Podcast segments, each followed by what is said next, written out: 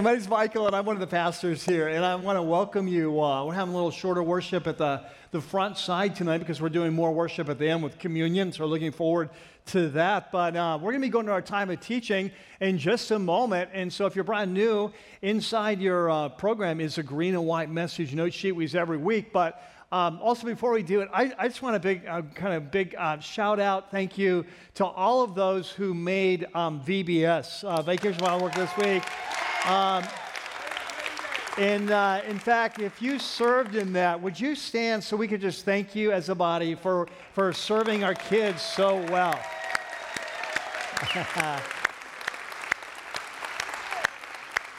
Thank you so much. You know, we had almost 400 kids here this week, and uh, it takes just hundreds of volunteers to make that happen of all different kinds of uh, skills and backgrounds and, and uh, things. And it was just it was beautiful. You know, one of the things our kids did this week is, you know, here as a church, we two or three times a year do what we call an initiative for the poor. I know a lot of you are familiar with that, where we turn our attention to some place in the world that's really going through a hard time in which we, we do special offerings to do something uh, to make their world better. And uh, our kids do that in VBS. They do an initiative for the poor, and they raised over $3,000 this week uh, to, to uh, help out moms in Africa. And so, um, just great as that next generation um, gets that uh, vision for uh, using our resources to extend God's kingdom and show His love. So, uh, anyway, we are going to go into our time of teaching right now. And so, uh, I'm going to go ahead and pray, and then we're going to jump in. You guys all ready to go? Okay, let's pray. God, we're just excited to be here in your place, uh, underneath your leadership. We just acknowledge you as our King. Um, we say that no good thing happens in this place apart from your Holy Spirit. Oh, Lord, so we just cover, covet the work of your Spirit. As we talked about last week, as you hover over a person's life and say, Let there be light, a new creation happens when we come to Christ. We pray that you would hover over this place today. And once again, you would say, Let there be light, and that we would see who you are, who Jesus is, what you've done to make this new creation possible in clear clear, more clearly, and with greater love and gratitude than we ever have before. We pray this in Jesus' name. And everyone said, Amen. Amen. Well, our story starts today in the middle of the desert, um, but he's not here by himself. This is where he's grown up. Um, this is all he knows. Um, his whole life has been spent. He was born here. He's grown up his few years here. He's part of a large family. They live in a Bedouin style tent. He's very close with his brothers, sisters, um, close with his parents. One of his favorite times of the day is when dinner is done and everything's cleaned up, and his family, his extended family, friends gather around the campfire and tell stories. And the older people tell stories of their past and where they've been, and, and he loves those stories. And it's, it was on one of those nights that he heard this particular story for the very first time.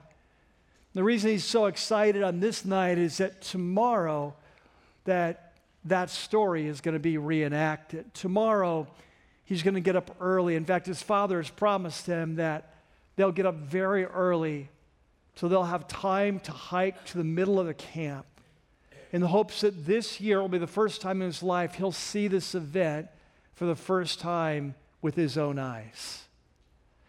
And so when the morning comes, he wakes up and it's uh, cool morning air. He and, his bro- he and his father begin to pack for the day, but there's no food needed for this day because on this day there'll be no eating. And as they start heading a long ways off towards the center of the camp, they hear in the distance the sound of the ram's horn, signaling the call to the people to gather. Well, today, we are continuing this series that we've been in for the last uh, 19 weeks called Metamorphosis Face to Face. And for those of you who are new, this is a series that's based on a letter. It's a letter that's written from a man named the Apostle Paul. He's one of the key leaders of the early movement of Jesus. And he's writing to a group of Christ followers that have come to Jesus. In fact, he's led many of them directly to Jesus about five or six years before. And, uh, and so now he's writing back uh, to, to like shepherd them in their new walk with Jesus. And so they live in a major metropolitan city, one of the most important cities in the entire Roman Empire. The name of the city is Corinth. And so this letter we call Paul's second letter to the Corinthians.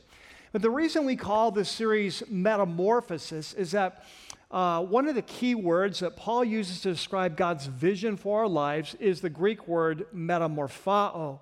And of course, this is where we get our English word metamorphosis, which is a word we use to describe a slow but profound, even a radical change, like caterpillar to butterfly.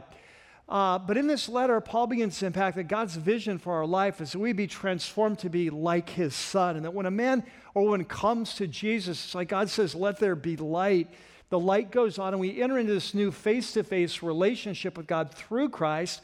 Um, and then as we learn to listen and follow the leading of His Spirit, we're transformed to be the people we were created to be. And so last week, topic on the table was new creation, but topic today, the question is how can this new creation happen? Like what allows it to happen? What enables it to happen? And that become more clear as we go along. But if you have your Bibles, you have your apps, let's go ahead and open up. There in your note sheet, you have a section called Metamorphosis, the message of reconciliation.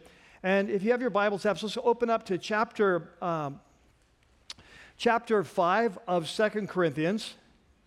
And we're going to pick it up where we left off last week at verse 17.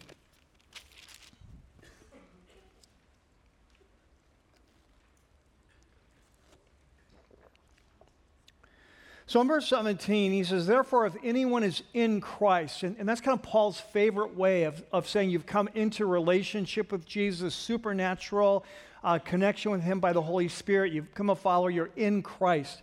He says, So if anyone is in Christ, uh, the new creation, or is the new creation prophesied, promised, by the prophets of Israel for hundreds of years that one day God would return to his people, turn all wrongs to right, and bring in new heavens and a new earth.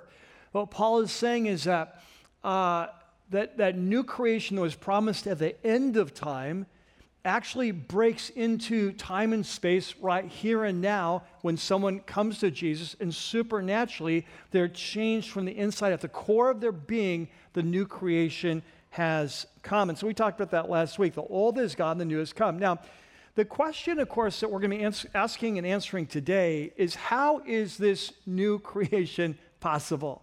And so we need to step back and look at the big picture story of the Bible, right? So the big picture story is that is that we were created to be in relationship with God, to be like God, to be rule over creation for God. But as we saw last week, we rebelled against him. And as a result of that, we experienced death on every level. There was a sentence of death passed over our race for our high treason, our rebellion against our true king. And we took all of creation down with us. It's why the world is like it is today. So the question is well, if there is a sentence of death over our race because of our rebellion at the first creation, how in the world can God bypass that judgment and restore all creation, restore us with a new creation um, when there's a sentence of death over our race? Like, like, how is that possible? And that's what this passage is going to be speaking to today. And so he says, verse 18, all of this, this new creation, it's from God. It's not from ourselves. It wasn't our idea. It, it's coming from God who has reconciled us. He's restored us to relationship through Christ. Remember, Christ means what? Messiah. That's going to be important today. So he's reconciled us through Messiah, and he's given us, Paul and his team, the ministry of reconciliation. So what I want you to catch is Paul is making two claims here, all right? His first claim is that God has somehow come up with a way to reconcile a rebel race in spite of our rebellion, in spite of the fact there's a sentence of death, that God has come up with a way to do new creation. But secondly, Paul is claiming, and remember the whole backdrop of Second Corinthians is that there are people in Corinth, the church in Corinth, that are criticizing Paul, questioning whether he's a true apostle, speaks for Jesus. So the second claim Paul is making is that not only has God acted in Messiah to reconcile the world, but secondly, that he's chosen Paul and his team to be ministers of that reconciliation, to bring the message, to explain how this whole process works. And so he goes on and he says uh, he's going to talk more about this reconciliation, how it works, verse 19. And here's how it works that God was reconciling the world to himself. So notice this it's not the world reconciling ourselves to God. It's not like rebel race, we suddenly are pursuing God. We're going to, hey, we want to seek. It's God pursuing us. Right? That God was reconciling the world to himself in Messiah not counting men's sins against them. So this sin issue has to be resolved. The rebellion has to be resolved. If you murder someone and you go to court and you stand before a righteous judge, you expect to have a sentence carried out. The judge can't just say, That's okay, do a better job next time right? So and so how does god overlook how does he not count our rebellion? How is he able to reconcile us in spite of our rebellion? Uh, he says um, he, that god was somehow in christ and he was not counting men's sins against him. And he's committed to us to paul and his team the message of reconciliation. Now subtext here. Corinthians if you reject the message I've brought about Messiah, and if you reject me as apostle, you're rejecting the message of reconciliation. And so he says, to clarify this in verse 20, he says, We are therefore Christ's ambassadors. Now we understand, he's talking about he and his team, Paul and his team, we're Christ's ambassadors. Now we understand what an ambassador is, right? An ambassador is someone who is sent from a president or a king or a nation to another foreign power, usually, to represent and to communicate the message of the president or the nation or the king accurately to that other nation. So when you're dealing with an ambassador, you're not just dealing with the ambassador, you're dealing with the one that the ambassador represents. To reject the message of the ambassador is to reject the messenger, the nation, the king, the president that sent it. And so he said, We are therefore Christ's ambassadors as though God were making his appeal through us. Like he sent us to make the appeal to you. And he said, We implore you on Christ's behalf, on behalf of Messiah. Uh, this is a very strong word in Greek, this we implore you. Um, in the New American Standard Version, which is a very literal translation, it translates this we beg you. So we implore, we beg you on behalf of Messiah, be reconciled to God. God is pursuing you. Be reconciled to God. Respond to this offer. And then he goes, one of the most profound statements in the New Testament about how this reconciliation happens. How is it possible for God to overlook our rebellion and forgive us and reconcile? He says, um, God made him who knew no sin. Uh, so who's that? Yeah, Jesus. So, so Jesus lived the perfect life. He loved God, he loved people, even the extent of giving his life for his enemies. Um, so, so he made him who knew no sin uh, to be sin for us. So there's a substitution. Sometimes we call this the great exchange, right?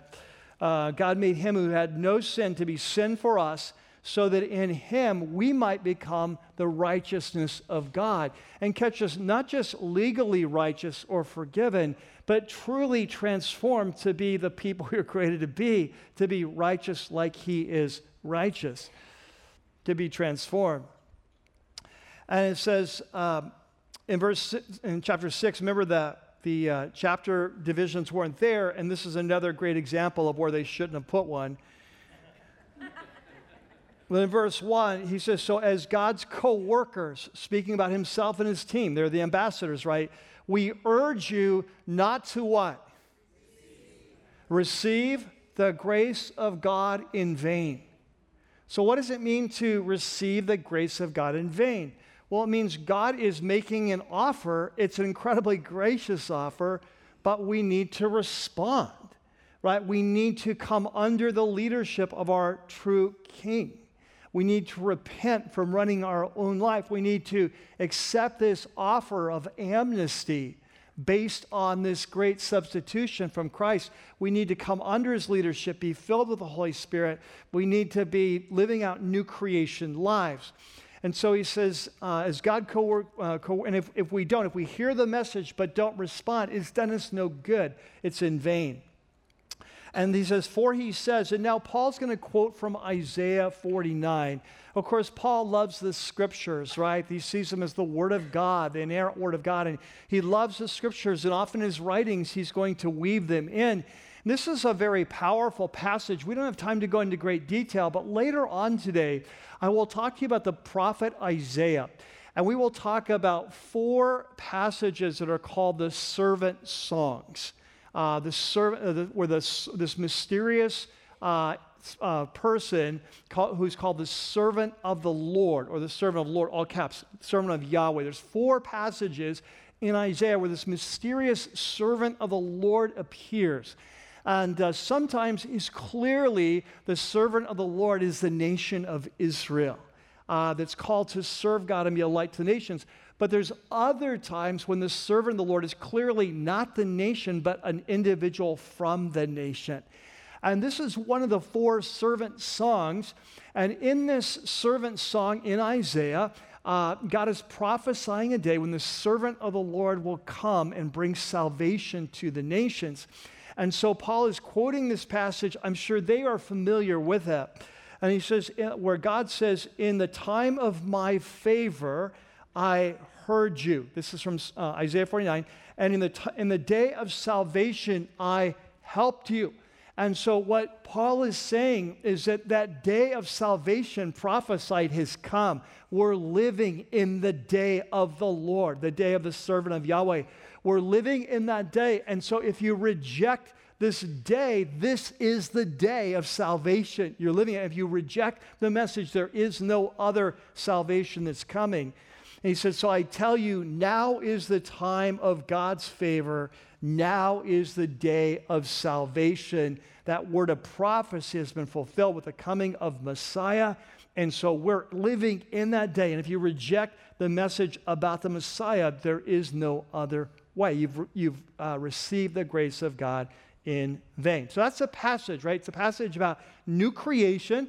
How is it possible? About uh, the, the new creation, how, how is it possible to forgive us in Christ, uh, and, and how that happens, how that works, and then a call for us to respond. And so, what I want to do today in our passage and our time we have together is I want to highlight three big picture principles that flow out of this passage about the new creation, about uh, how the new creation is possible, and what does it look like in our life to respond to this day of salvation that we're living in. So, there in your note sheet, the first, uh, there's a section that's called Metamorphosis, God's Reconciliation, Our Response. And so let's jump in. The first, the first principle goes like this. If you're living in the time of Paul, maybe not so much today, maybe not in America in 2000, whatever we are, uh, maybe not today, but if you're living in the Roman Empire, if you're living in Corinth, all right, if you're living in Corinth in the first century in the Roman Empire, this message of reconciliation that Paul has just spelled out, the message is mind blowing. Now, for some of us, like me, that are a long time Christ follower, I almost feel sorry for myself here. because what happens when you have been a long time Christ follower or you were raised in a Christian home, we can become so familiar with the message of the gospel, we miss the obvious. But the obvious is when this first when this message first came to the first century, it was radical, it was mind-blowing, it was shocking, and it was even scandalous. The world had never heard a message like this that seemed so, on the one hand, ludicrous, on the other hand, if you're a Jew, blasphemous. The message was mind blowing. So, just to be, make sure we're clear, let's be clear on what Paul is saying here. This passage in 2 Corinthians 5 reminds me of the passage we studied last fall in Philippians 2, where Paul's talking about the humility of Jesus, who, though he was in the form of God, did not consider equality with God something to be held on to, but emptied himself and became a slave, one of us, human being, and then went to the lowest rung and died on a Roman cross. You combine that passage with this passage, this is the message that Paul was bringing that there is a God. Not many gods, Romans, we'll talk about that in a second. There is a God. He is a creator God. He's a transcendent God and that this creator became a part of his creation to rescue a rebel race of enemies. And he became one of us and was crucified on a Roman cross to rescue the human race. Now, that message was absolutely mind blowing, shocking, and scandalous. Why? Because in the first century, there were gods for everything. We're going to talk about this in two weeks, but you know, when we think of the Roman gods, we think of the big ones, right? Like Zeus, and we think of the uh, you know Greek god Zeus, and you know Jupiter is Roman name, and we think of Mercury. We may think of Mars, and we may think of Athena, and think of Apollo. We think of the big ones, the big pantheon, right? The ones we studied in school. The Romans had gods for everything.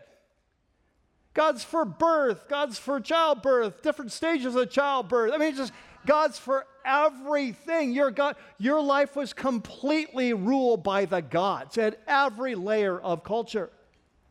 And the claim that there is only one God was completely like only the Jews that we hate, the crazy Jew, like only Jews, like we, no, there are many gods. And then catch us, the gods were like big versions of us. The gods raped and slept around and got angry and threw vengeance and they were jealous and they were arrogant and they held grudges. This is who the Roman world was populated by these gods. The idea that there would be one God and then catch us that this God would love us care about us, pursue us. No, the gods were to be placated, the, placated. The, the, the, the gods were to be held at bay. They were not necessarily your friends. It was revolutionary. You know, several years, years ago, I read uh, a really excellent book by, uh, it's a secular book, by a guy named Larry Hurtado. It's called The Destroyer of the Gods. And he talks about what Christianity was like, how it was perceived in the ancient world. And there in your note sheet, I put a quote from Larry, and it's, uh, it's not the easiest quote to follow, but I think it's worth it. He says, The notion, the idea that there was one true transcendent God, and that this God loves the world or humanity may have become sub- subsequently, like in our time, such a, such a, so much a familiar notion that we cannot easily realize how utterly strange, even ridiculous it was in the Roman Empire. The notion that the gods, like think of, you know, small g, that the gods love humanity with anything approaching relational intensity ascribed to, you know, the Christian God rather ubiquitously, like all the time, in the early Christian texts, is to put it mildly, hard to find in pagan texts the Greek or Roman period.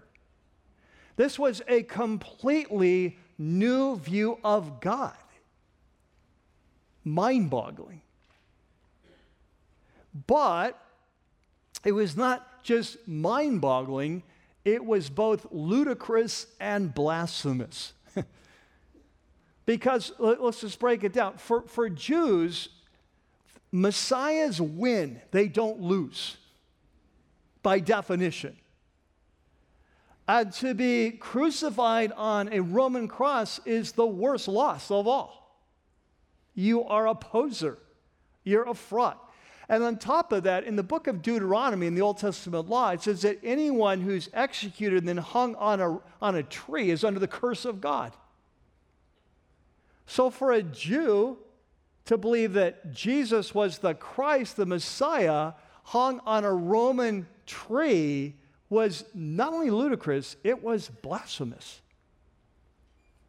And on the flip side, the Romans were all into power. Crucifixions were about power. Crucifixion was reserved for the lowest of the low, mostly slaves, robbers. Uh, technically, it was illegal to crucify a Roman citizen, no matter what you do. You try to kill Caesar, no, you can't be crucified. That's illegal.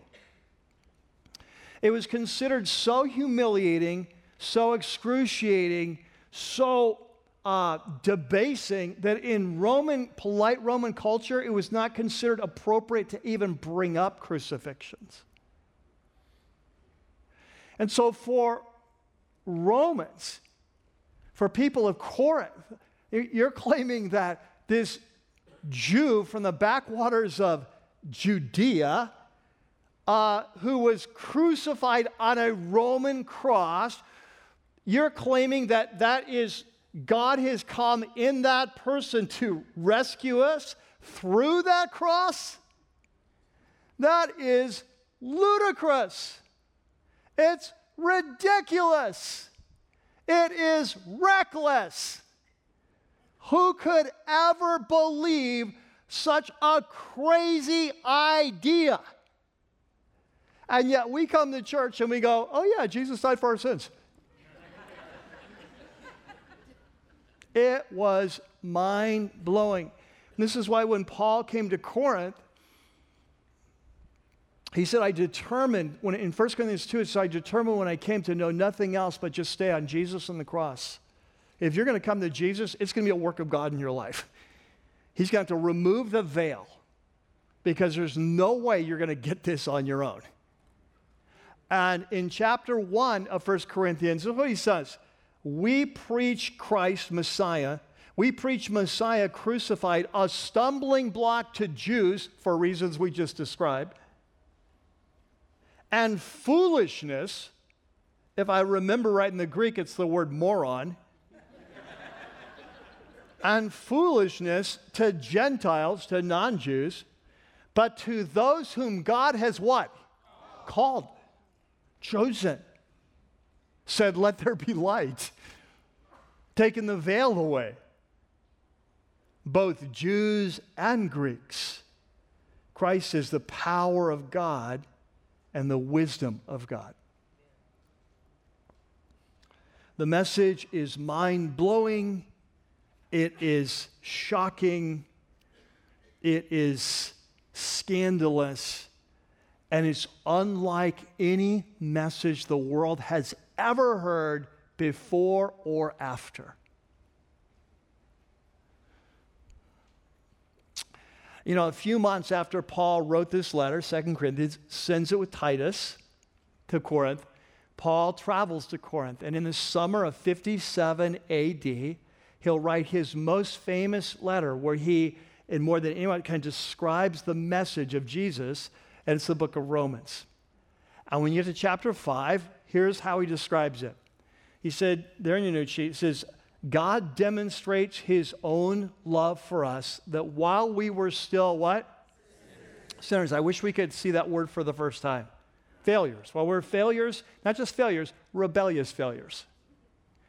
In fact, a couple verses later, he will define what he means by sinner and he will use the Greek word ekthroi, which means enemies. And he says, so while we were sinners slash failures slash rebels slash enemies, Christ died for us. He pursued us. He came after his enemies. He became one of us and went to death in the most humiliating and excruciating way. Did you know the word excruciating is the word that described the pain of the cross in Latin? Ex crux, E 18. It's the pain of the cross.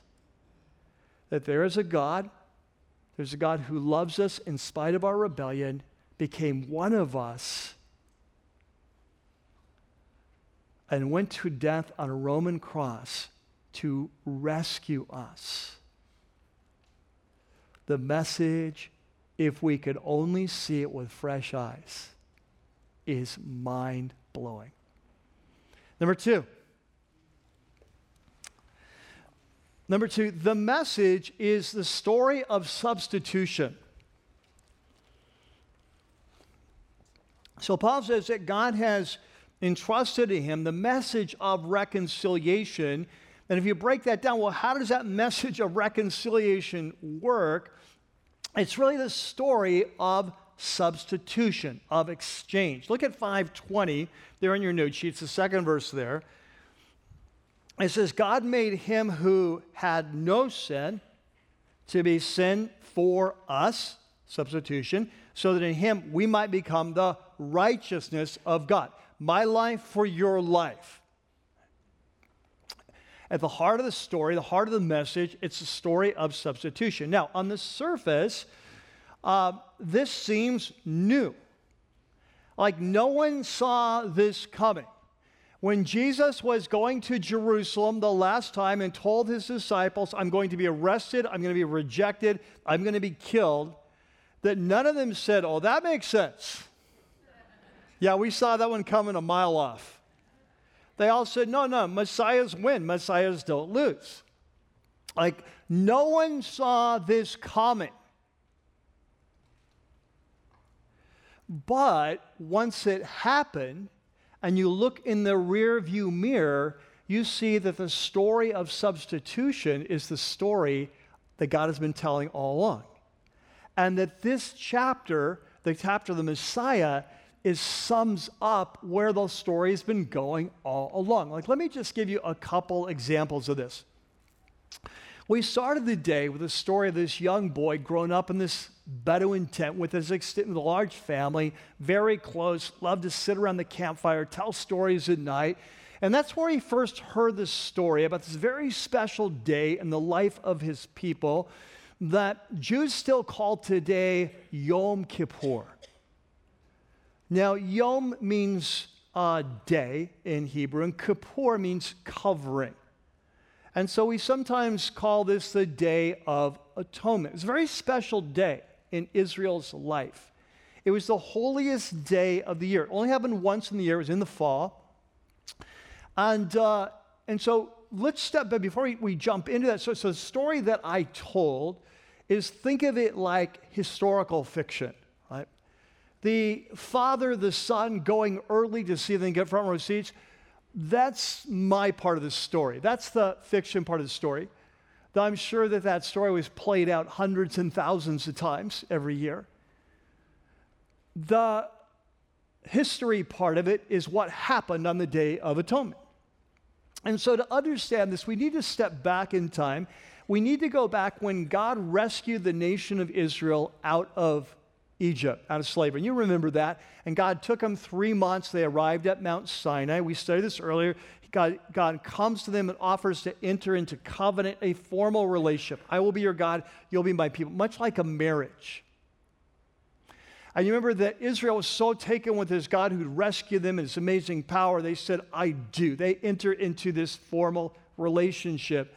And one of the first things God says is, I, I want you to build me a tent. You live in tents, I want a Bedouin tent too.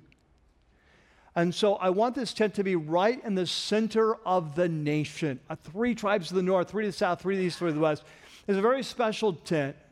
And the back of this tent was a very special compartment, the smallest compartment. The whole tent was holy, but this was the holiest of all the holy places. So in Hebrew, that's how you say it, the holiest of the holies. And so in this Holy of the Holies, the Ark of the Covenant would be, and once a year, God said, once a year, I want the high priest to go in, but he can't go in by himself. He has to take the blood of a bull for his own sin, a blood of the, a goat for the sin of the people, and go into the presence because that's where my house is. That's my room. And I will be there hovering over the ark and over the cherubim. And once a year, he's to go in and sprinkle the blood in a certain way to make atonement for my home so that you and I can continue having relationship. And when he came out, then he was to sprinkle blood on the altar so that the sacrifices for atonement would be acceptable. It's in order to have relationship with this holy God, there had to be atonement. Your life for my life, the life of the animal for yours. On the Day of Atonement, there was also a second goat. This is where we get the term scapegoat, by the way a second goat was taken, and after the sacrifice, the high priest would stand before the goat and put both of his hands on top of the goat's head and confess the sins of the nation. And then that goat would be taken away into the wilderness, far away from the presence of God. And you see the symbolism of all this. The sacrifice, the animal's life for our life, the the scapegoat, taking away our sin, transfer of sin. This story of substitution is woven through the whole narrative of the Bible. If you move to the prophets, we have a great example. Remember, I talked about the prophet Isaiah and how the prophet Isaiah had four in his long prophecy, 66 chapters there are four what we call servant songs. And this is where that mysterious figure, the servant of the Lord, Lord all caps, the servant of Yahweh, like I said, sometimes clearly referring to the nation of Israel, that's the Lord's servant in the world. They failed at that job, but they, that was the calling.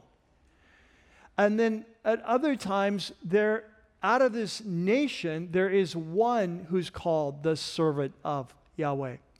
And the most famous servant song is at the end of Isaiah 52 and then goes into 53, another really awkward chapter break. Uh, but it's the end of 52 where God says that one day the servant of Yahweh, he's going to send the servant of Yahweh to the nation. But when he comes, though he's been sent by Yahweh, the nation is going to reject him. In fact, they're going to murder him. But what they're not going to realize as they're murdering him, thinking they're doing God's work, he's getting what he's deserved. That he is actually taking on, he's dying for their sin, the sin of the nation. And so, there on your note sheet, I put a few excerpts from that beautiful passage. You might want to read the whole thing later on your own. But it's talking about the servant The Lord. It said, Surely he, the servant of Yahweh, he took up our pain and bore our suffering. He was pierced for our transgressions. See, substitution. He was crushed for our iniquities. The punishment that brought us peace, think new creation, the punishment that brought us peace was on him. And by his wounds, we are healed. Substitution. We all, like sheep, have gone astray. Each of us, every one of us in this room, no exceptions, has turned to our own way. And the Lord Yahweh, all caps, Yahweh, has laid on him the iniquity of us all. See the, you see the transfer going on here? That the hands of the high priest on the head of the there's a transfer. It says the Lord has raised, put on him the iniquity of us all. Yet, crazy enough, it was the Lord Yahweh's will to crush him. This whole scenario was part of the plan and to cause him to suffer. And though Yahweh makes his life a what? An offering for sin. And it goes on to say that he will see the light of life and the good things are going to come, right? And so this concept of substitution woven all through the story. I believe these are the kinds of passages Luke, I mean, uh, Leviticus 16, Isaiah 52. These are the kinds of passages that Jesus shared with his disciples the first Sunday of his resurrection. I always get punctuated at the perfect time. Uh, the first Sunday of the resurrection. So I don't know if you remember this account, but the first Sunday of the resurrection, Jesus shows up behind locked doors and scares his disciples to death. I always wonder, he's probably like, oh, this is good, I'm going to get him. But, uh, you know, like, you're like, I'm going to jump out. It's like, this is the ultimate jump out. but after they, like, peel themselves off the ceiling, and they're, they convinces them, no, it's really him. He's got a real body, 2.0 right? They assume it's like a spirit or God. They have nothing in their, in their worldview that sees a resurrection happening in the middle of time and space. Resurrection at the end of time? Yes, not in the middle. No idea this was, could have been possible. Um, there he is, and he convinces them, right? Here's the scars on my hands, here's the scar on my side. Uh, you have some fish here, let me eat it. Spirits don't eat fish. So after he, like, okay, and they're trying to wrap their mind. You know what he does? He does a Bible study with them. And what he does is he takes them back through the story. But now he opens their mind so they can read the story. It was there in plain view, but they missed all along. And there in your note sheet in chapter 24, as he, he said to them, This is what I told you when I was still with you, you know, before I was arrested. Everything must be fulfilled that's written about me in the law of Moses. We just looked at an example, Leviticus 16. And the prophets, we just looked at an example, Isaiah 52 and 53. And the Psalms, which we didn't have time for, but maybe Psalm 22 or Psalm 16, some of the other Psalms, Psalm 2. And then he opened their minds so they could understand the scriptures. For the early believers, it's like the Hebrew scriptures were their Bible. But now, as a result of the death and resurrection, the coming of the Spirit, their eyes were open and they read with new eyes. And they could see why Messiah had to die now. And the story was clear to them. It was a story of substitution. Now, let's just talk briefly on, before we move on, on what this means for you and I. What this means is that our relationship with God, our reconciliation with God, your status as a son or daughter of the king is completely based on what Messiah has done and has nothing to do with what you have done. See, he was bruised for your transgressions. This is a very hard thing for us as fallen human beings to get this through our head that God doesn't love us based on our performance. Very difficult. We keep coming back. And in times of question or doubt, we, we tend to start thinking through, like, am I good enough? And we, we, start, we start thinking like every other human religion. And every other religion, your relationship is based on what you do or what you've done. And we naturally go back to this. But what I want you to catch is the message of reconciliation is your relationship with God. The basis for it has nothing to do with you. That the reconciliation was about a God who came after you when you were far from him and didn't want anything to do with him. And he came after you and he loved you while you were an echthroi. And if that's true, how much more does he love you now that you are a reconciled son or daughter? And so we tend to go back to this, don't we? We get, no, no, no, let me make this clear. Sometimes in Christian circles, we mix this up. We get this, we get this kind of teaching that, hey, when Jesus sees you, he doesn't see you. He just sees, um, when God sees you, he just sees Jesus. And eh. That's not quite it. That's not quite it. Remember what we learned a couple weeks ago in 2 Corinthians 5 that every one of us will stand before God one on one and will be evaluated and will receive what's due us for deeds done in the body?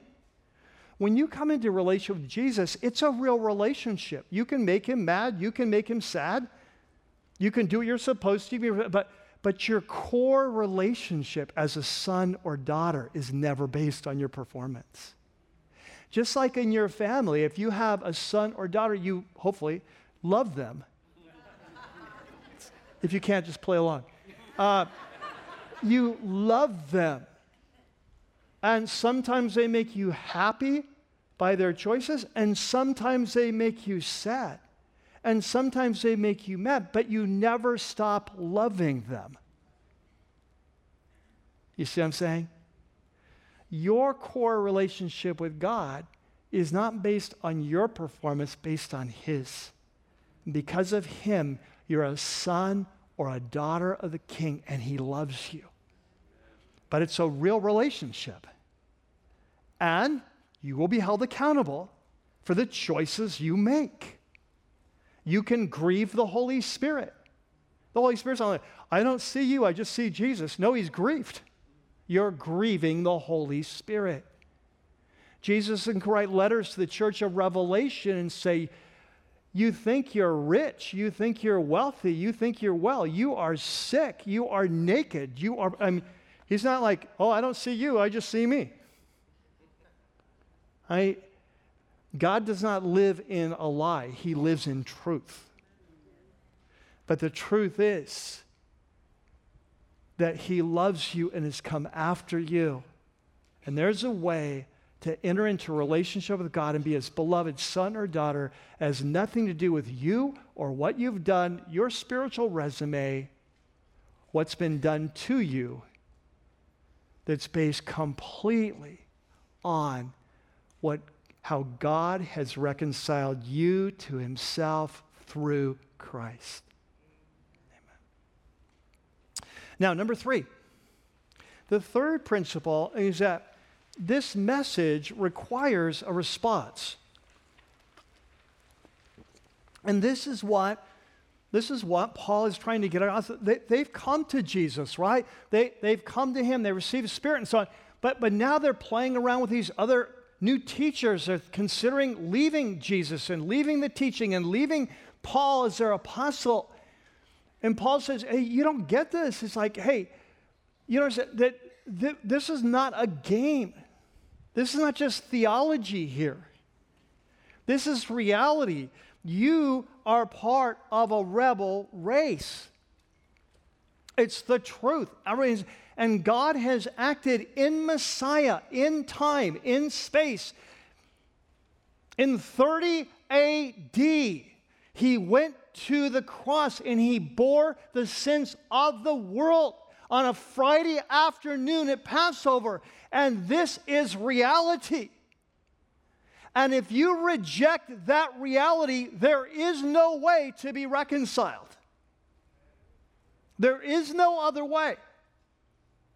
He loves you, He's pursued you, he has made a way to reconcile you. But if you reject me as your apostle, you reject the message I bring about Jesus, you buy into another Jesus or another God. There is no other way, and you are under the judgment of a rebel race, and you are going down. So, I beg you, on behalf of Jesus, be reconciled to God. Now is the day of salvation. Now is the day of Yahweh. if you reject this, there is no other way. Now, this is where I think, as a culture, and even sometimes in the church, we have really missed the boat. Because as a culture, we have bought into the crazy idea of a God of love. There was no idea like that before Jesus. In our culture today, if you believe in God, now you may not, you're an atheist, right? But, but if you believe in God, chances are you believe in a God of love. And we think it's normal. Well, where do you think we got that idea as a culture? We got it from Jesus. So we got the first half of the message as a culture. There is a God, He loves us, He's pursued us, but we have not understood the second half of the message is that we have to respond. We have to repent. We have to come under the leadership of our King. We have to receive this offer. We need to trust Him to be sin for us. We need to have new creation in our life. We listen and follow the Spirit. This is the message of reconciliation. And what has happened so often in our culture is that we've embraced the first half of the message of reconciliation. There's a God who loves us.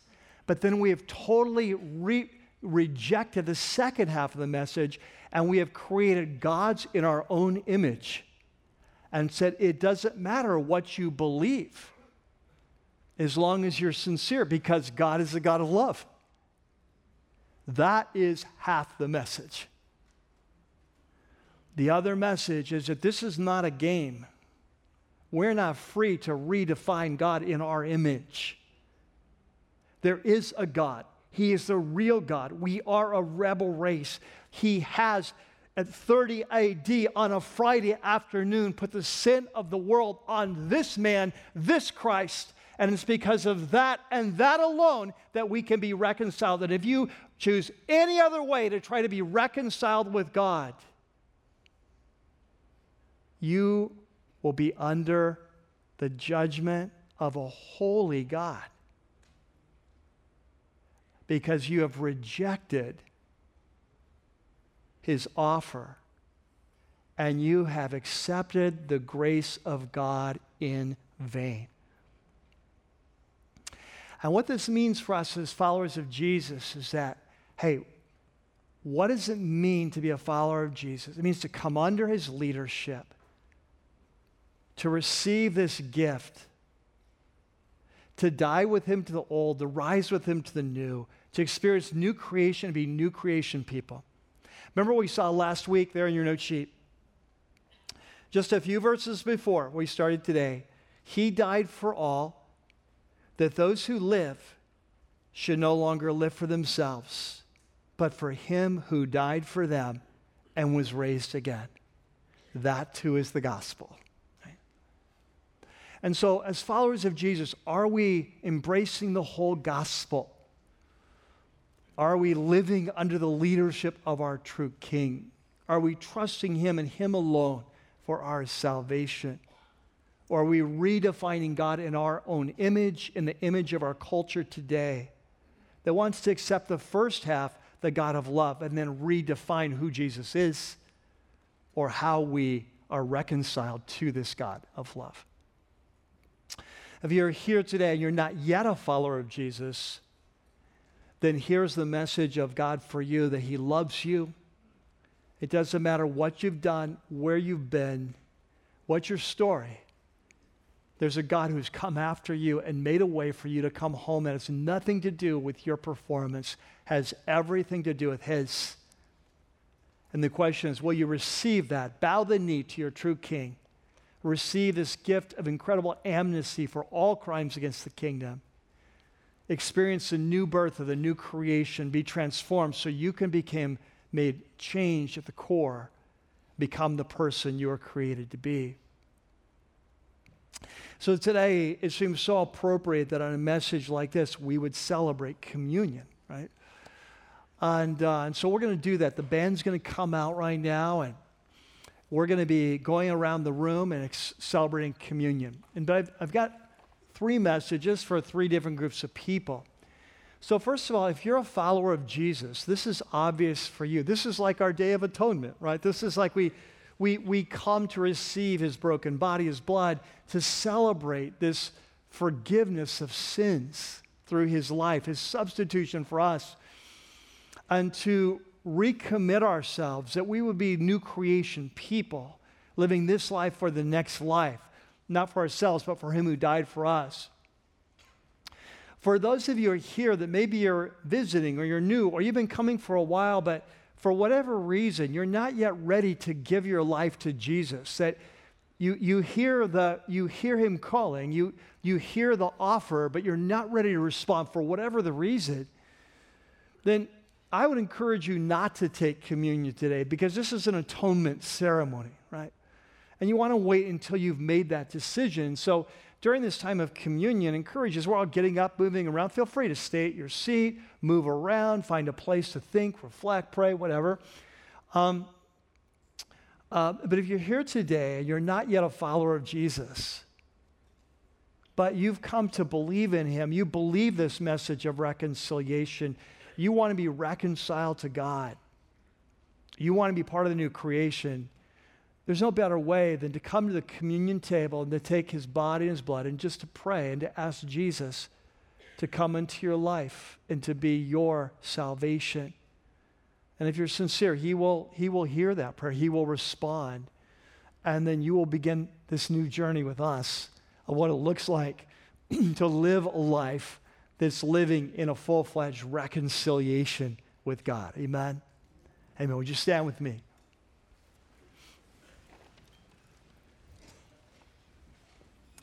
I'm going to pray, and then the band will play a little bit, and then we're going to begin to worship together and celebrate this reckless, crazy, scandalous, mind blowing, um, incredulous, some would say blasphemous love of God, right? Let's pray together. Father, we come today nourished on your word and the beauty of your word that reminds us it's not about us, it's about you, that our relationship with you is not something we earned or deserve. It's something that was a gift, purely a gift. While we were enemies, Christ died for us. And we come today to celebrate that, to remember, to revel in that love. A love like this that the world had never heard about, that seemed crazy, that seemed beyond belief, and yet so true. And we come today to revel in that love. We pray you forgive us our sins. We pray that if there's any of us that we need to get back on track living for you and not ourselves, that this would be just a beautiful time to do that. You'd be ministering to us. We pray for those that are coming that may not know you now, but they're going to come and they're going to ask you in their life. We pray that salvation would come, that for, t- for them, today would be the day of salvation. We pray for those that are struggling, not quite ready. We pray your Holy Spirit would be with them, gently prodding, calling them helping them to understand the stakes, moving them towards the day when they will say yes to the King who loves them and their lives will be transformed. And so, Father, we pray you meet us during this time as we celebrate your body, your blood for us. We pray in Jesus' name, amen.